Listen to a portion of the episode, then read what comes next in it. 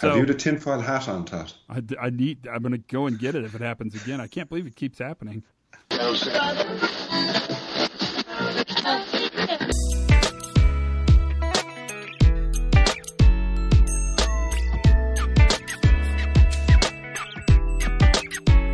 everybody, welcome to the Pre Accident Podcast. I am the host of this baby.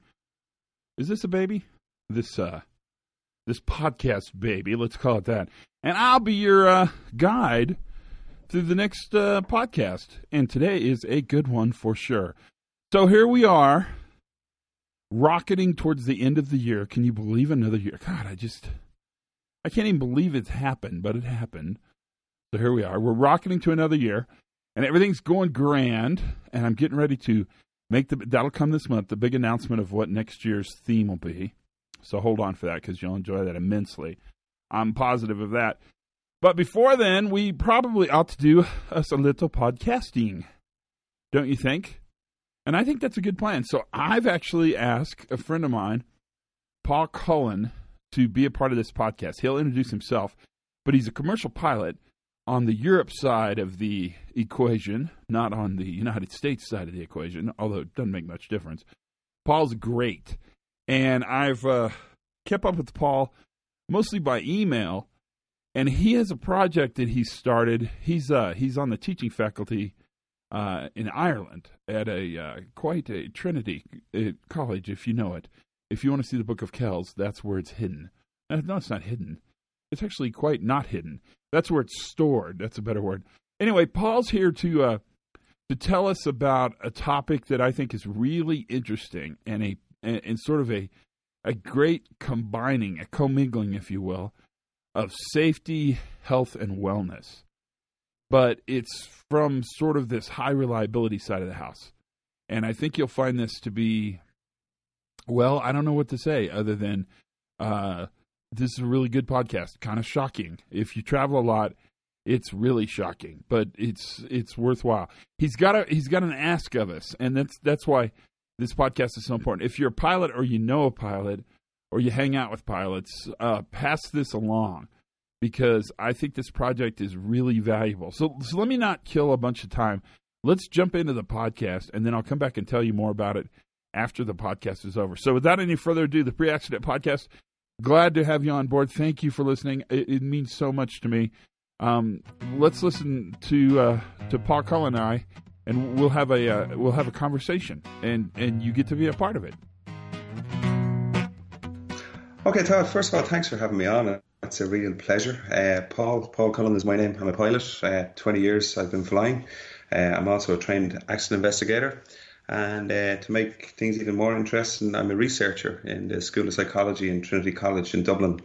Uh, I suppose my main qualification for leading the research project that I'm doing, which is uh, called The Lived Experience of a Pilot, is that I'm a human. And I'm also a husband, I'm a father, I'm a son, I'm a brother, uh, I'm a friend. Uh, and then in what little spare time I have left, I'm an athletics coach and I'm also in a band. So uh, my life is very very, very busy. Uh, and as I said, I am human, like all pilots. And uh, I suppose, against what most people think, we, we do have strengths, but we also have vulnerabilities. Uh, the Myers Briggs tests will probably say that most pilots are stable extroverts. But I would argue that it's not that simple. There's an awful lot more going on with pilots, and that needs to be addressed. But it's worked traditionally in the past because we've put so much emphasis on pilot reliability. So we spend millions of dollars training you guys and monitoring you guys. I mean, I think, well, first of all, your qualifications, as soon as you said you were a human and a musician and played in a band, you made it with me. So let's just, let's just start there. But we, we spend a lot of time supporting you guys. Is, is the current system robust enough? Is it effective enough? I, I don't think it is. Uh, I really don't. I think the whole area of mental health, particularly in pilots, is is just not understood. Uh, it's not given enough focus. Uh, I think it's easy to just pass off. Well, not not not easy to pass off, but it's easy to put something down as pilot error. But what I'm trying to understand is why, and what is the role of mental health in accidents that have happened over the years. It's it's very difficult to tell. Uh, when you listen to a cockpit voice recorder or you look at the data from a black box or a post mortem, you, you can't tell what went on in the pilot's head. Uh, we just see pilot error, human error the whole time, but trying to understand why. That that's what I want to get to. And I think that's a rich, and we know there's been, we know there's been issues. We know there's been uh, suicidal actions. I mean, th- th- there's a history of this. Do you think we don't want to talk about this because it's so scary? Uh, yeah, I think both sides of the cockpit door don't want to talk about it. I, I don't think the pilots really want to talk about it yet. Uh, I don't think the airlines or the regulators or even the pilot associations are really ready to talk about it. But we need to we need to move forward and we need to talk about it. Uh, just, just to put things in perspective and to give you an idea of where I'm coming from on this. Uh, from 2011 to 2013, I was director of safety with my pilot association, the Irish Airline Pilot Association. And during that time, I had several dealings with pilots in distress. And these guys were really struggling. And in, in talking to them and helping these guys get help, I started to scratch my head and ask, what's going on with these guys? Like these guys are stable extroverts. They they have the right stuff. They're they're the same as me, so that they shouldn't be having these problems. And when I spoke to them, I realized that these guys were delaying getting help because they, they believed they were the only people to have ever had that problem. And they saw themselves as the exception. But I became quite concerned at the number of people that were looking for help and also the severity of their problems and also how late on in the game they waited before they got help. I actually spoke to the psychologist that, that we have on our books and that we refer these guys to. And I, I, I raised that point with him that we're supposed to be having the right stuff. And he laughed and he said, That's actually the problem. You guys all believe that bullshit. That, that That's the words he used. And he explained that we're all human. We're all only human. And regardless of when we were screened, when we came into the airline, how we were tested, or what our personality is, every single one of us, you, I, Neil Armstrong, Chuck Yeager, they all had the same vulnerabilities. And he actually laughed and suggested that I read some of the autobiographies of some of these guys, and I'd realised how messed up they were too. uh, I would always have been very inquisitive. I was always that kid in school who asked why. Uh, I could never accept a no for an answer. It was always followed by a no, or sorry, followed by a why. Uh, so I started looking in the the libraries in the universities and looking for scientific literature on studies that have been done on pilots and understanding psychological issues in pilots. And I found that there was almost nothing. There was a, a good deal done on military pilots and astronauts, but very, very little had been done on airline pilots. So, as per my inquisitive nature, I started talking to people. I, in total, over an 18 month period, I spoke to 103 of my colleagues.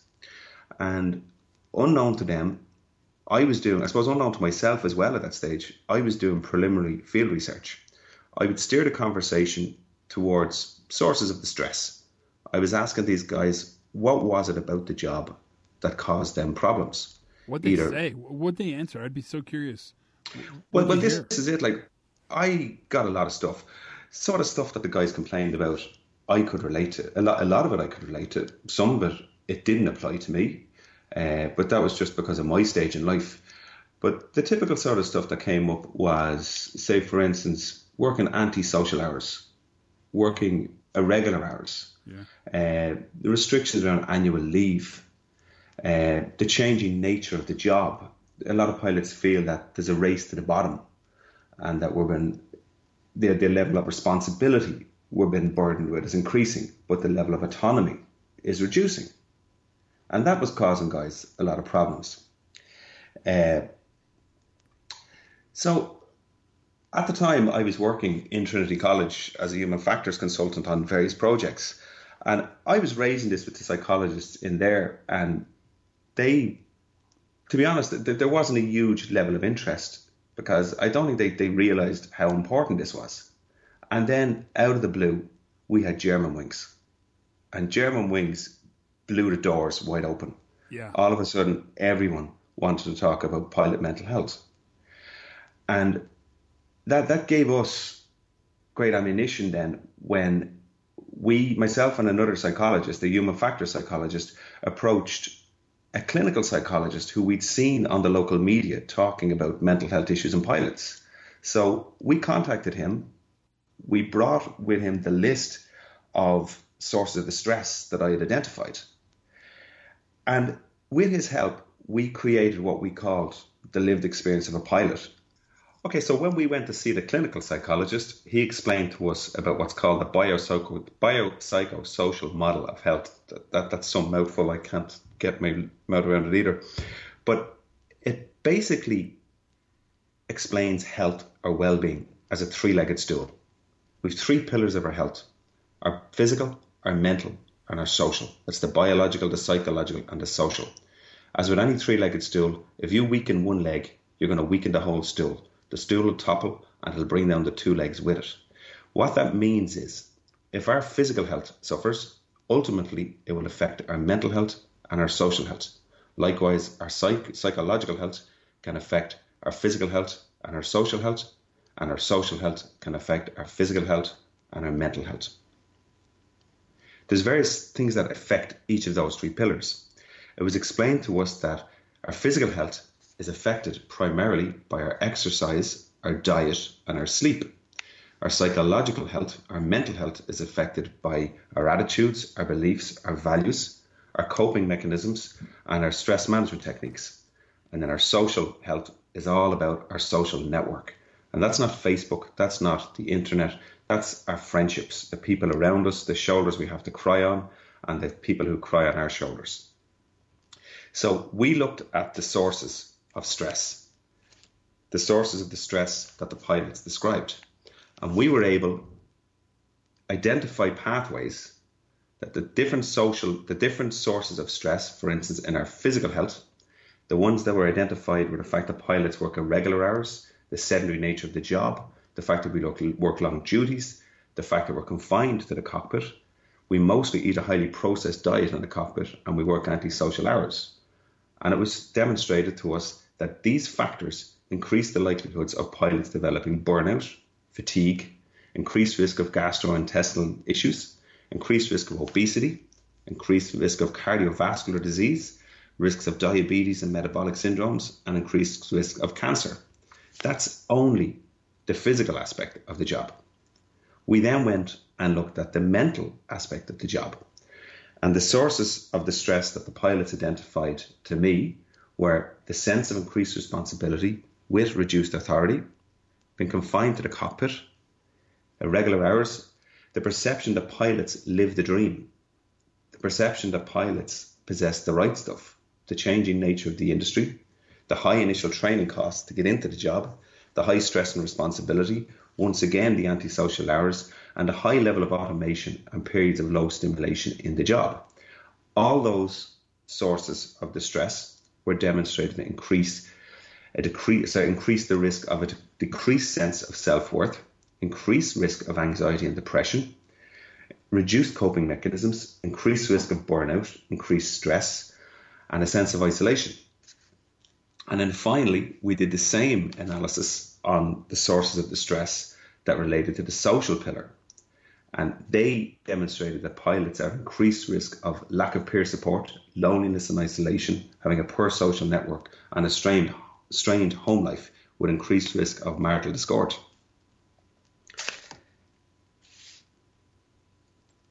Jeez. Yeah. So. Plus, but if I may, Paul, eh, and and I could be really wrong on this, but my, my hunch is is that if you if you put yourself into question space for fitness for duty, the consequences you get pulled off your job that you love, and so by saying you're having stress, you're actually putting your career at risk, which means you can't feed your family, which means you have more stress, right? Uh, possibly, but I don't believe it needs to be that way. And the, these are all hazards. They're, they're, they're threats out there. Uh, at the end of the day, aviation is a high risk operation, but we, we normally manage the risks. And I would argue that these risks are not been managed. Uh, have you? I, am sure you've probably seen Gary Larson, the Far Side cartoons Love that were Gary out. Larson. Yeah. Do you remember the photograph or the, the picture he had? And it was two pilots sitting in a cockpit, and they look out the window, and there's a mountain goat sitting there among the clouds. and one of them says to the other, "Say, what's a mountain goat doing way up here in a cloud bank?" that picture I have in a picture frame sitting here in front of me in my kitchen I love that picture. I love Gary Larson. But that's the picture that I use as my opening slide every time I talk about this. But I, this- believe I think this topic's. I think the way you're looking at this is super interesting and very novel. I really like what you just said. It really helped me that these are hazards without controls. These are these are risks that we've not mitigated because we've not thought of them as risks. That's remarkable. And even if we haven't thought, thought of them as risks, I think part of the issue is I don't know whether this is a proper term, but I've kind of coined it risk applicability. Knowing that a risk is there, but thinking that you're either immune to that risk or it just doesn't apply to you. Uh, What I particularly like about that cartoon that Gary Larson did with the, the goat in the cloud, a good way of analysing how risk is normally managed in aviation is to think of mountains and airplanes crashing into mountains. Back in the 1950s and 1960s, airplanes were slamming into the side of mountains at an alarming rate. But we didn't ban airplanes from flying in mountainous regions, nor did we try bulldoze the mountains. What we did was we tried to keep the airplanes between the mountains. So the mountains are still there. The airplanes are still operating in the mountainous regions. But how did we do that? Well, how we did that was, first of all, it was predictive risk. They wanted to know where are the mountains. So to allow the pilots know where the mountains were, they gave the pilots maps. And then to bring it up another level, they defined what were called minimum safe altitudes. In a particular region, a pilot could descend to this altitude and he'd be safe. They also created airways through mountainous regions that if a pilot navigated along a prescribed track, he knew he was safe. And then to get down low onto the runway, they created instrument approach procedures. So the airplanes were, uh, the pilots were flying not looking out the window, but looking at their needles. It was far more precise. That was great. The pilots knew where the mountains were. But the problem still continued because although they knew where the mountain was, they didn't know where they were in relation to the mountain. So then they beefed up the navigation on the airplanes. We now have the likes of GPS where pilots can know they're within a meter of where they should be. And they also improved the automatics on the airplane. They improved the autopilots and the auto thrust. And then if it still all went wrong, they had a new system called GPWS, Ground Proximity Warning System. That's the system that screams at the pilot, terrain, terrain, pull up, pull up, and they pull away from the mountain. So you have a combination of predictive and prevent- preventative risk management. That's to try to prevent the problem from arising. But if the problem does arise, then you had GPWS to fall back on. And since they've done that, the incidence of GPWS events has almost been got rid of. There are still some events, but there's nowhere near what there was. But I would argue with pilot mental health, what we have in place now is just reactive. Since Germanwings, what they've done, they've basically mandated psychological screening and testing at the recruitment stage, and they've mandated peer support groups for pilots. That's like first aid. What other aspect of health do we rely purely on treatment?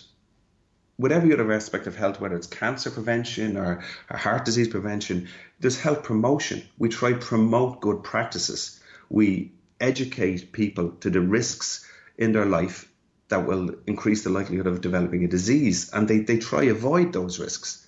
And if they still get the disease, then the disease is treated. But that seems to be all the aviation industry seems to be doing about pilot mental health is dealing with the problem rather than the source. That's remarkable. How can we help you with this research? I mean, first of all, how'd you get this through human studies? And secondly, how can we help you? I mean, where else are you looking? What else is happening? Well, I don't think a whole lot is happening.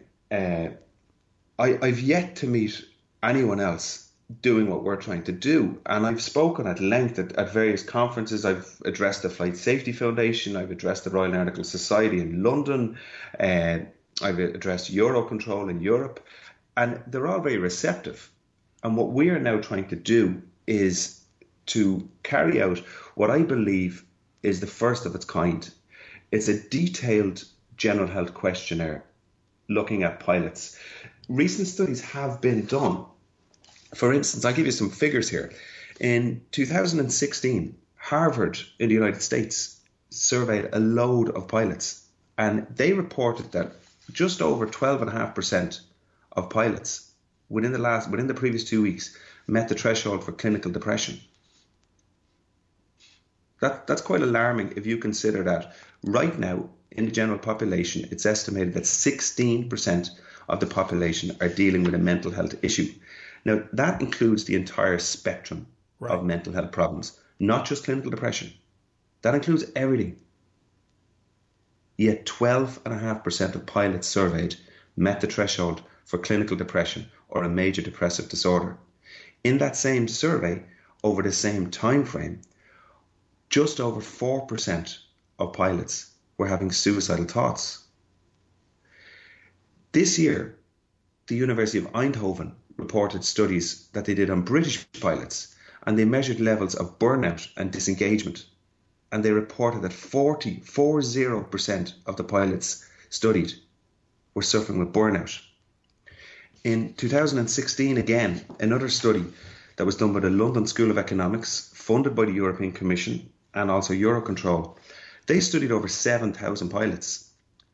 And of that 7,000 pilots, only 17% believed that their company cared about their well-being, and only 21% believed that fatigue was taken seriously in their organisation.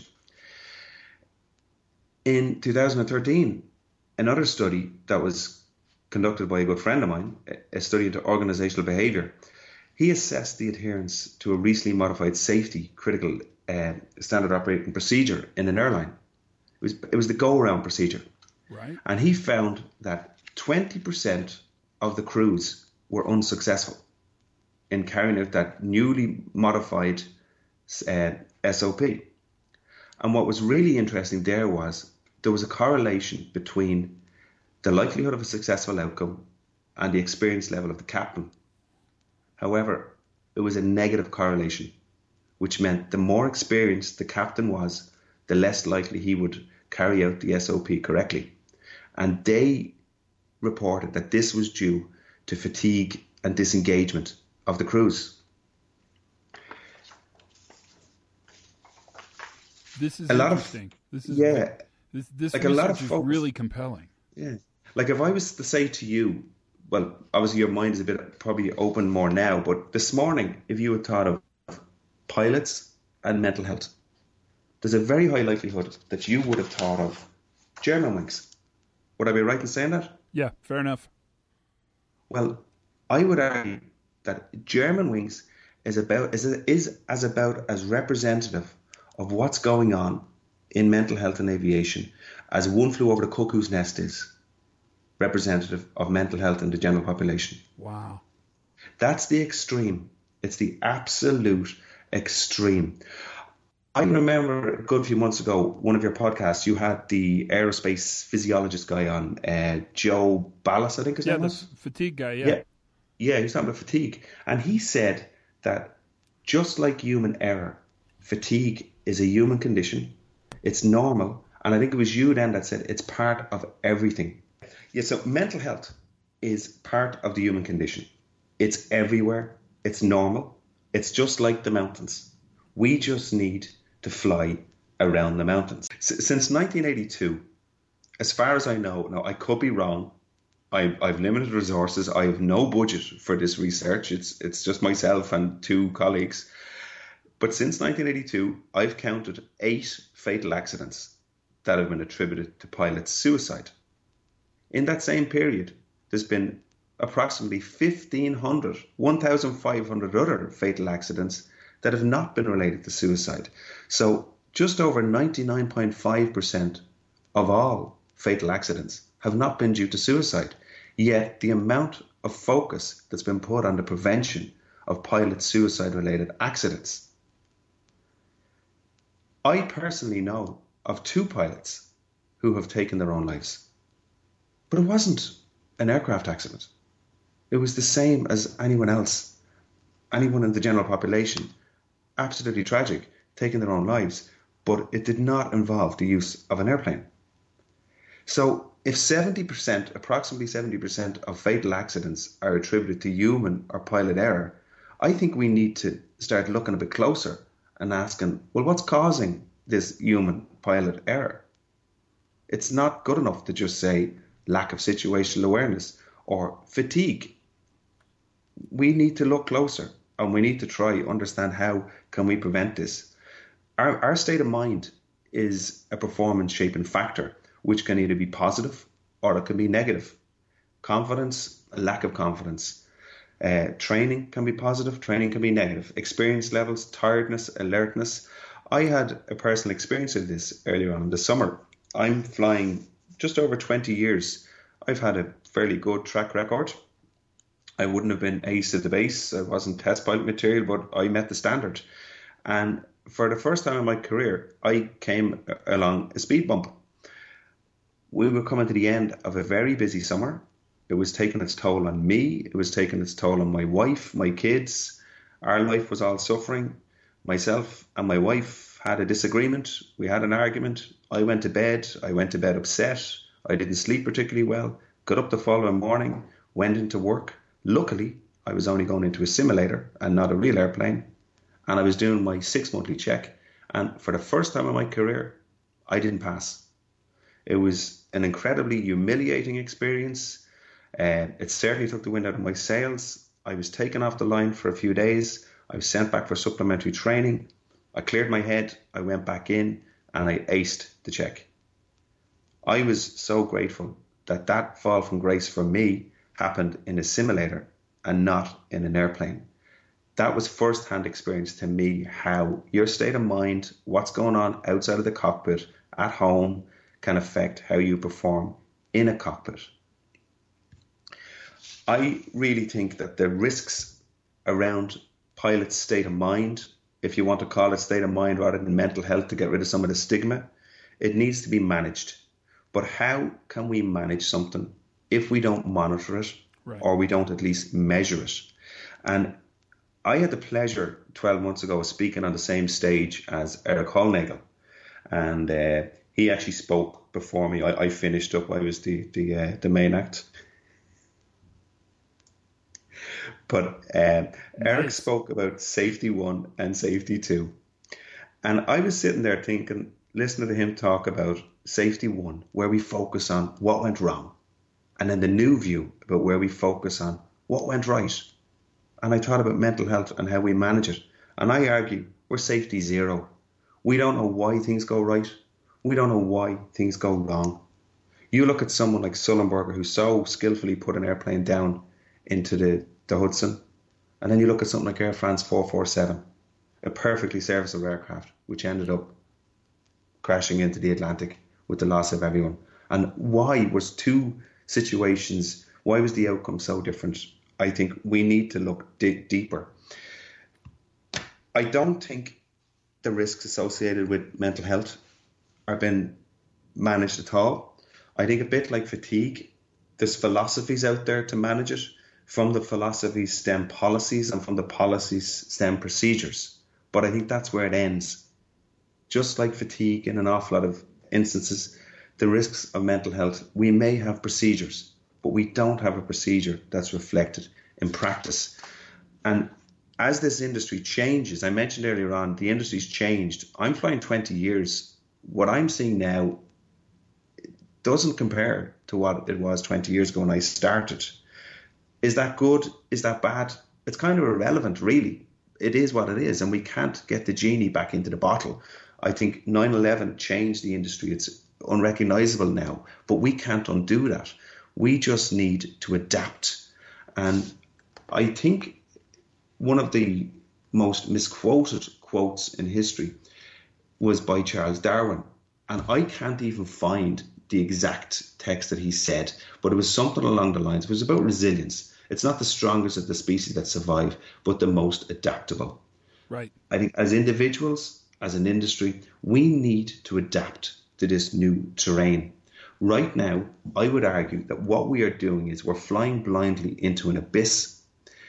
As pilots, we are unknowingly and unwillingly participating possibly in the largest biopsychosocial experiment that has been held ever, I would argue.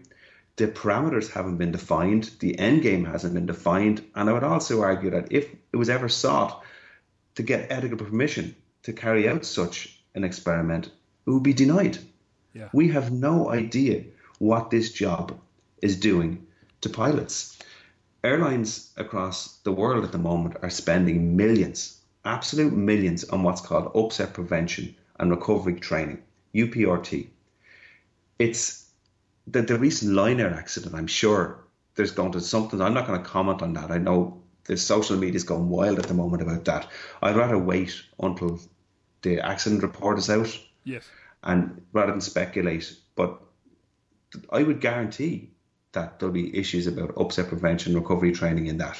In the same way as there was when Air France 447, when that report came out, Colgan Air, a lot of incidents and accidents lately have been due to airplanes becoming upset and the pilot's been unable to recover the airplane. But it's not just airplanes that become upset. It's not just airplanes that need to be prevented from becoming upset, and when they do become upset, need to be recovered. Pilots need to be prevented from becoming upset, and they need to learn to recover too. So tell tell me about that survey. So the survey we have it went live earlier on this week. As I said, I spoke earlier on about the Harvard study that measured the levels of clinical depression and suicidal thoughts. I spoke about the burnout. We've created a similar study. We're using the identical tools, the instruments that those scientists use to measure clinical depression, anxiety, suicidal thoughts, burnout, exhaustion, disengagement. But unlike those studies that measured the extent of the problem, we want to dig deeper and we want to understand the why. I spoke earlier on about the three pillars of health. We're going to dig in and we're going to look at those three pillars. We're going to ask pilots about their diet, about their exercise levels, about their sleep, about their family makeup, whether they have children, whether they're married, whether they're divorced. We're going to ask them about their attitudes, their beliefs, their values, their coping mechanisms, their stress management techniques. We're going to ask them about their social life. So not only are we going to have a measure of the problem, we're also going to have a measure of what's going on in those individual, individuals' lives. And it's worth pointing out, Todd, that not every pilot is suffering. There's probably more pilots thriving and surviving in the very same environment, facing the very same sources of work related stress as those pilots that are struggling. And that's what we want to understand. We want to understand the guy who's thriving and we want to understand the guy that's struggling. Because I believe there's lessons to be learned from both groups. So just imagine you and I, Todd, are both pilots. You're doing fine. I'm not. I'm on my knees. I want to learn what is it that makes Todd so mentally well. And you want to find out is what is it about Paul that's causing Paul to struggle so that you can avoid my lifestyle behaviors and I can try adopt some of yours. And hopefully we can effectively inoculate the mental health of pilots and in effect improve air safety. Perfect. Who gets to take this questionnaire? Who takes the survey? Anyone, as long as you're a pilot. We have, as I said, we've very limited resources. We've had to rely on SurveyMonkey. It's an online, uh, it's an online survey that any pilot can take. The link is quite straightforward. It's www.surveymonkey.com backslash or for Roger backslash pilot wellbeing study. That's all one word. Once again, it's www.surveymonkey.com backslash or backslash pilot wellbeing study. Excellent. Very good, man. Great stuff, Todd. Oh. So that's the podcast. It's I don't even know where to start. I'm just perplexed. I'm tongue tied. If you know a pilot, I think this survey is very interesting. The mental health numbers don't surprise me because the normal mental health numbers um, don't surprise me. So, you know, pilots are normal people, so that wouldn't surprise me. What I found most stimulating, and, and be, I'm curious to see what you think, is that what I thought was going to be a discussion around the chilling effect wasn't. It was a discussion around keeping the plane from flying into the mountains. And the fact that mental health is normal and that mental health issues would be a part of that normal. And that if there's no way to talk about them, discuss them, uh, understand them, identify them, or, or, or treat them, then we'll not get better. It, it has to be a part of the same thinking that keeps the plane from flying in the mountains. It's it's all a big part of reliability. That was quite a lesson for me. I, don't know about you, but I'm humbled and pretty darn proud of this and glad to be a part of this. It, it's a good podcast. Tell your friends, have your pilot friends listen to this. That matters a lot. This is the Pre Accident Podcast. Thank you for listening, subscribing. If you get a chance to write a review, that's meaningful. All of that stuff matters. Mostly, I'm just really glad you're part of this community of thought. It helps us a ton. So there you go, my friends. That was it. That is the podcast for today. Learn something new every single day. I did today. Have as much fun as you possibly can, and for goodness sakes, be safe.